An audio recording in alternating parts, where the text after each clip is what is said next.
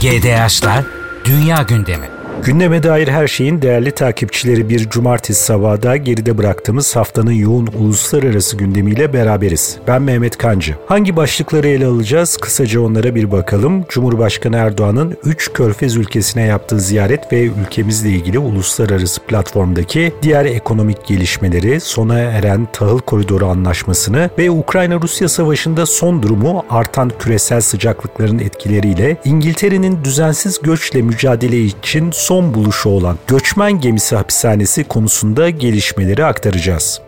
Önce Cumhurbaşkanı Erdoğan'ın Suudi Arabistan, Katar ve Birleşik Arap Emirlikleri'ni kapsayan ziyareti diyelim. Bu ziyareti Körfez ülkelerinin de ekonomilerini çeşitlendirmek ve Arap Baharı'nın bölgede yarattığı güvensizliğin izlerini silmek için harcadıkları çaba perspektifiyle beraber değerlendirmekte fayda var. Ekonomik yapıları yakın zamana kadar ayrıcalıklı bir sınıfın petrol üretiminden elde ettiği gelire dayanan Körfez ülkeleri artık refahın daha geniş halk kitlelerine yayılması, ekonomik kaynaklarını çeşitlendirme ve savunma alımlarını Amerika Birleşik Devletleri ile Avrupa ülkeleri dışındaki üreticilerle destekleme peşindeler. Cumhurbaşkanı Erdoğan tarafından ziyaret edilen 3 körfez ülkesiyle Türkiye arasında 2022 yılındaki ticaret hacmi 17,1 milyar dolardı. 2023 yılının ilk 5 ayında bu 10 milyar dolara ulaşmış vaziyette. 2022 yılı verilerine göre yine en yüksek ticaret hacmi 9 milyar 722 milyon dolarla Birleşik Arap Emirlikleri ile gerçekleşti. Bunu 5 milyar 198 milyon dolarla Suudi Arabistan izledi. Katar 2 milyar 195 milyon dolarla 3. sırada. Özellikle savunma sanayi alanında yapılan son anlaşmaların Türkiye'nin aleyhinde gelişen dış ticaret dengesini de yine Türkiye lehine etkileyeceğini söyleyebiliriz. Turun Suudi Arabistan ayağında Türkiye Cumhuriyeti tarihinde tek seferde imzalanan en büyük ihracat sözleşmesi de gerçekleştirildi. Taarruzi insansız hava aracı Akıncı'nın ihracı Suudi Arabistan'la birlikte 7 ülkeye ulaşmış olacak. Suudi Arabistan'la doğrudan yatırım, savunma sanayi, enerji ve iletişim alanlarında anlaşmalar imzalandı. Ziyaretin Birleşik Arap Emirlikleri ayağında ise 13 anlaşma imzalanırken bunların toplam tutarı da 50,7 milyar dolara ulaşıyor. Türkiye ve Birleşik Arap Emirlikleri de yine enerji, doğal kaynaklar, uzay ve savunma alanlarında işbirliğini derinleştirecekler. Şunun da altını çizmek lazım. Orta Asya devletleriyle Körfez ülkelerinin, ülkelerinin küresel ekonomi ve siyasete kendi damgalarını vurma gayretleri giderek güçleniyor. Yani bir taraf Çin ya da Rusya hegemonyasından, bir tarafta Amerika Birleşik Devletleri hegemonyasından çıkma noktasında buluşuyorlar. Bu kapsamda Cumhurbaşkanı Erdoğan'ın Körfez turuyla eş zamanlı olarak Suudi Arabistan'ın Cidde kentinde ilk kez düzenlenen Orta Asya Körfez Arap Ülkeleri İşbirliği Konseyi zirvesine de dikkat çekelim. Körfez ülkeleriyle Orta Asya devletleri yakın gelecekte kapsamlı bir ekonomik işbirliğine girişecekler. İşbirliği Konseyi zirvesinin ikincisinin de 2025 yılında Özbekistan'ın Semerkant kentinde yapılmasına karar verildi. Bu noktada Türkiye'nin bölgesel ilişkilerine dair iki notu da paylaşalım. Cumhurbaşkanı Erdoğan, Libya başta olmak üzere Kuzey Afrika ülkelerine yeni bir ziyaret dizisine hazırlanıyor.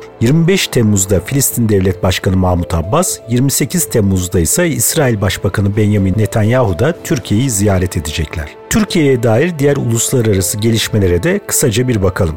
Türkiye'ye dair bir rapor Avrupa Parlamentosu Dış İlişkiler Komitesi'nde 47 lehte ve 10 çekimser oyla kabul edildi. Aleyhte oy çıkmaması dikkat çekiciydi. Bu rapor daha ziyade Türkiye'nin Avrupa Birliği'ne katılım sürecini canlandırmaya yönelik pozitif bir gündeme işaret ediyor. Raportör Nacho Sanchez Amor, Avrupa Birliği-Türkiye ilişkilerinde çıkmaza son verilmesi ve gerçekçi bir çerçeve çizilmesi oluşturulması yönünde bu raporun çağrıda bulunduğuna dikkat çekti. Avrupa Birliği Dışişleri Bakanları da Perşembe günü yaptıkları toplantıda raporu ele aldılar.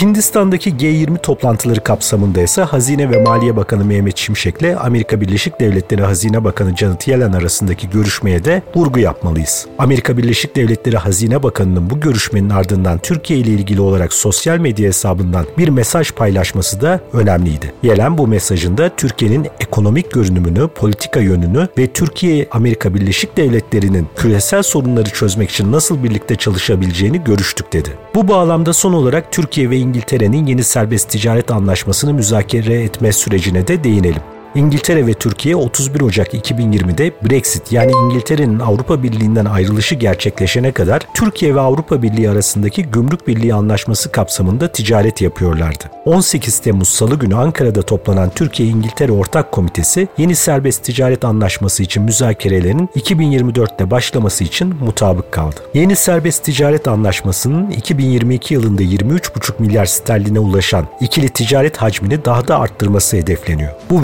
vesileyle İngiltere'nin 2023 yılı savunma komutanlığı belgesindeki Türkiye ile ilgili maddelere de dikkat çekelim. Bu maddelerde şu ifadelere yer veriliyor. Türkiye Birleşik Krallık için çok önemli bir ortak olmanın yanı sıra üç kıtanın kesişme noktasında yer alan, önemi giderek artan bölgesel bir güç, önemli bir NATO müttefiki ve etkili bir G20 üyesidir. Güçlü ve kalıcı savunma ilişkimizi güçlendirmeyi taahhüt edeceğiz. Ayrıca özellikle savunma alanında olmak üzere endüstriyel işbirliğimizi arttırmaya çalışacağız. Türkiye'nin Montreux Sözleşmesi de dahil olmak üzere Karadeniz'de güvenliğin sağlanmasında oynadığı hayati rolün farkındayız. Yani Türkiye NATO zirvesinin ardından hem doğuda hem batıda giderek artan ve güçlenen bir diplomatik ve ekonomik profil çizmekte.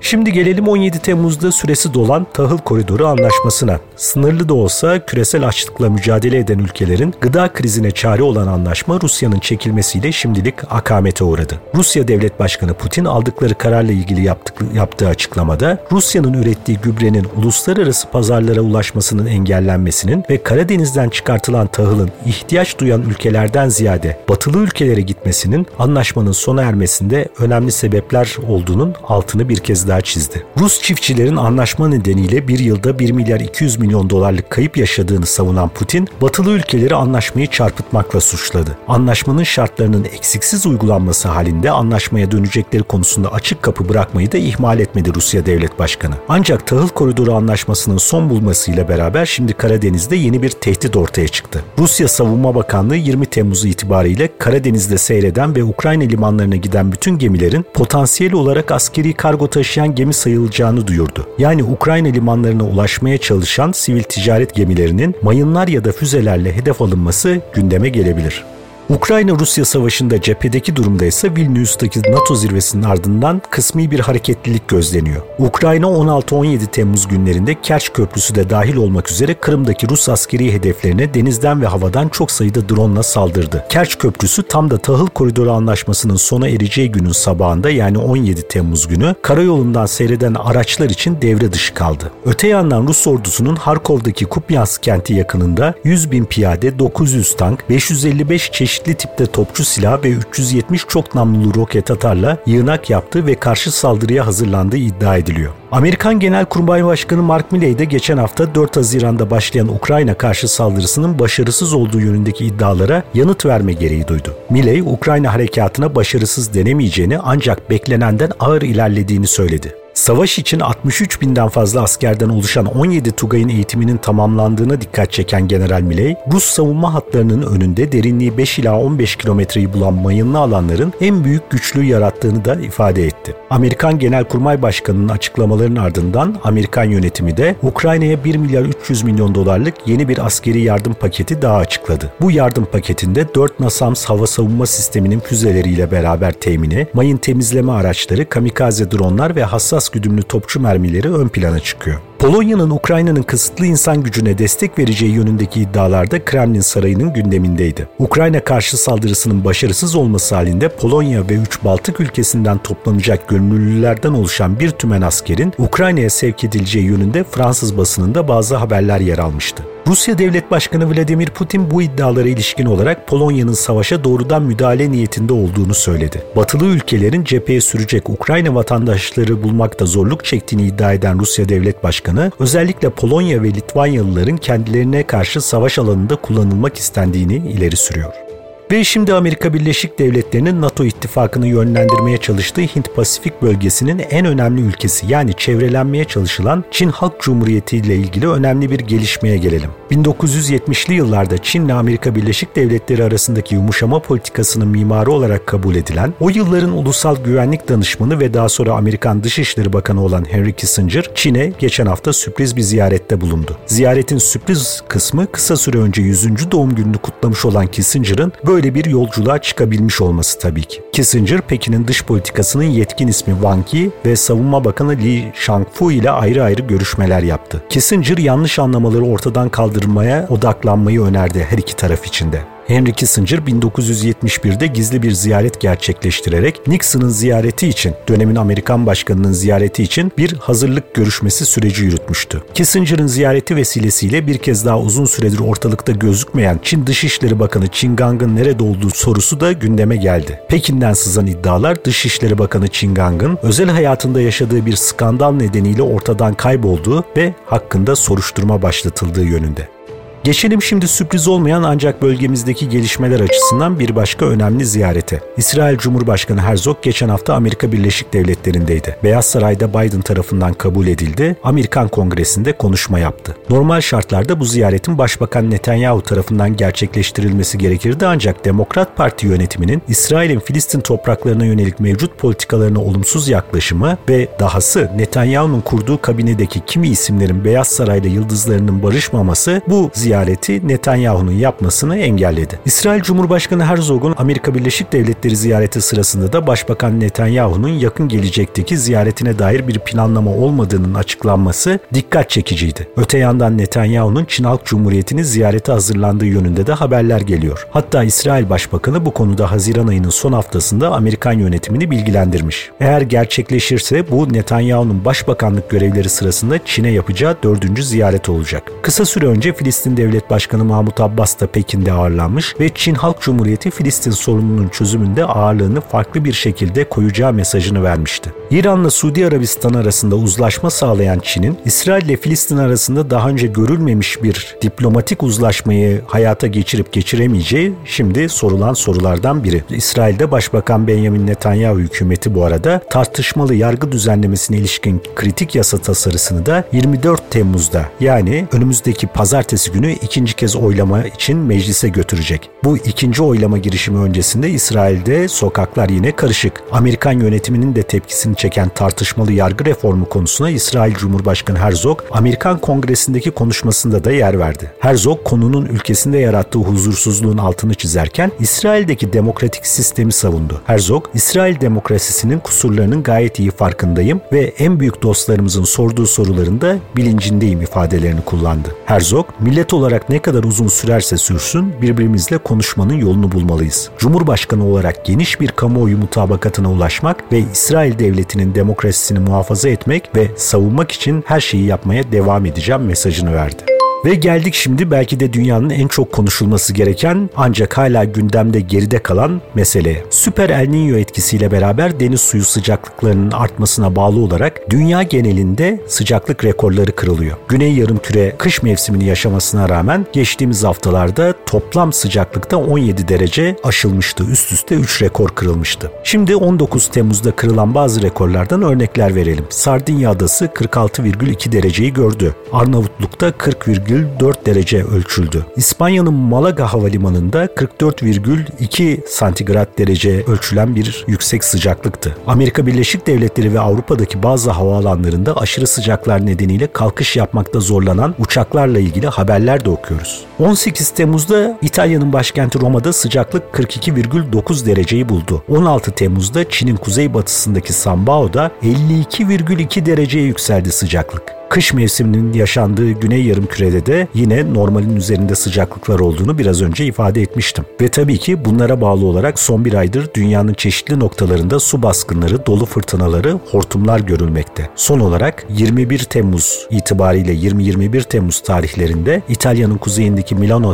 e, kentinde hortum dahil olmak üzere olumsuz hava koşullarına şahit olduk.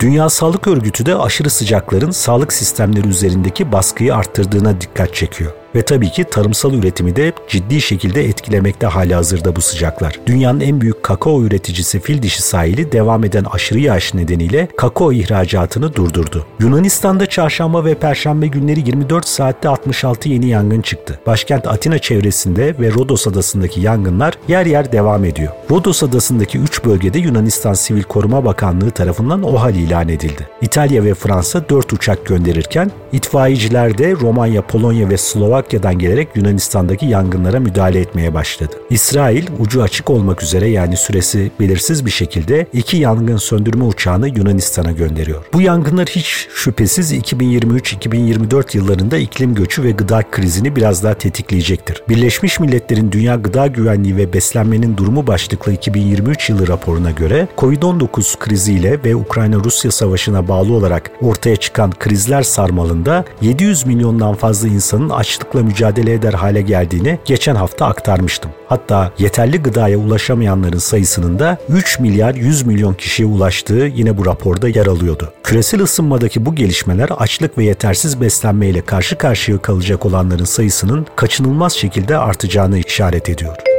Ve gündemimizin son maddesi de iklim krizi kadar önemli bir başka sorun. Düzensiz göç ve göçmenlerin geleceği. Göçmenleri Afrika ülkelerinde iskan etme planları yargı engeline takılan İngiltere şimdi yeni bir planla gündemde. 18 ay boyunca 500 erkek sığınmacının barındırılacağı açıklanan Bibi Stockholm adlı dev bir gemi Portland limanına yanaştı. Ve bu geminin limana yanaşmasıyla beraber İngiliz hükümetinin göçmen politikaları ile ilgili defterde yeniden açıldı. Göçmenlerin gemiye yerleştirilmesinin gerekçesi olarak olarak iltica sistemi üzerindeki artan baskı ve sığınmacıların otellerde barındığı, barındırılması nedeniyle vergi mükellefleri üzerindeki maliyet artışı gösteriliyor. 222 kameralı dev geminin Portland limanına ulaşmasıyla beraber bölge halkının da katıldığı protesto eylemleri yapılıyor. İngiltere hükümeti gemide ülkeye yasa dışı yollardan giren 18 ila 65 yaşındaki erkeklerin yerleştirileceğini açıkladı. İlk 50 kişilik grubun ilerleyen haftalarda gemiye yerleştirilmesi bekleniyor. İngiliz hükümetinden yapılan açıklamaya göre hali hazırda ülke genelindeki otellerde 51 bin sığınmacı bulunuyor ve bu durum vergi mükelleflerine günde yaklaşık 6 milyon sterline mal olmakta. İnsan hakları örgütleri ise bu gemilere göçmen yerleştirme uygulamasını insanlık dışı olarak niteledi. Ülkedeki göçmen yanlısı sivil toplum kuruluşları ve insan hakları örgütleri sığınmacıların barındırılmasının insanlık dışı olduğunu ifade ederken bu gemilerde hapishaneden farksız bu yapıların 19. yüzyıldaki Atlantik Okyanusu'nu aşan köle gemilerini anımsattığı hatırlatıldı. Evet sevgili dinleyiciler ve takipçiler gündeme dair her şeyde haftalık gündemin sonuna geldik. Gelecek hafta yeni gelişmelerle buluşmak dileğiyle şimdilik hoşçakalın. GDH'lar Dünya Gündemi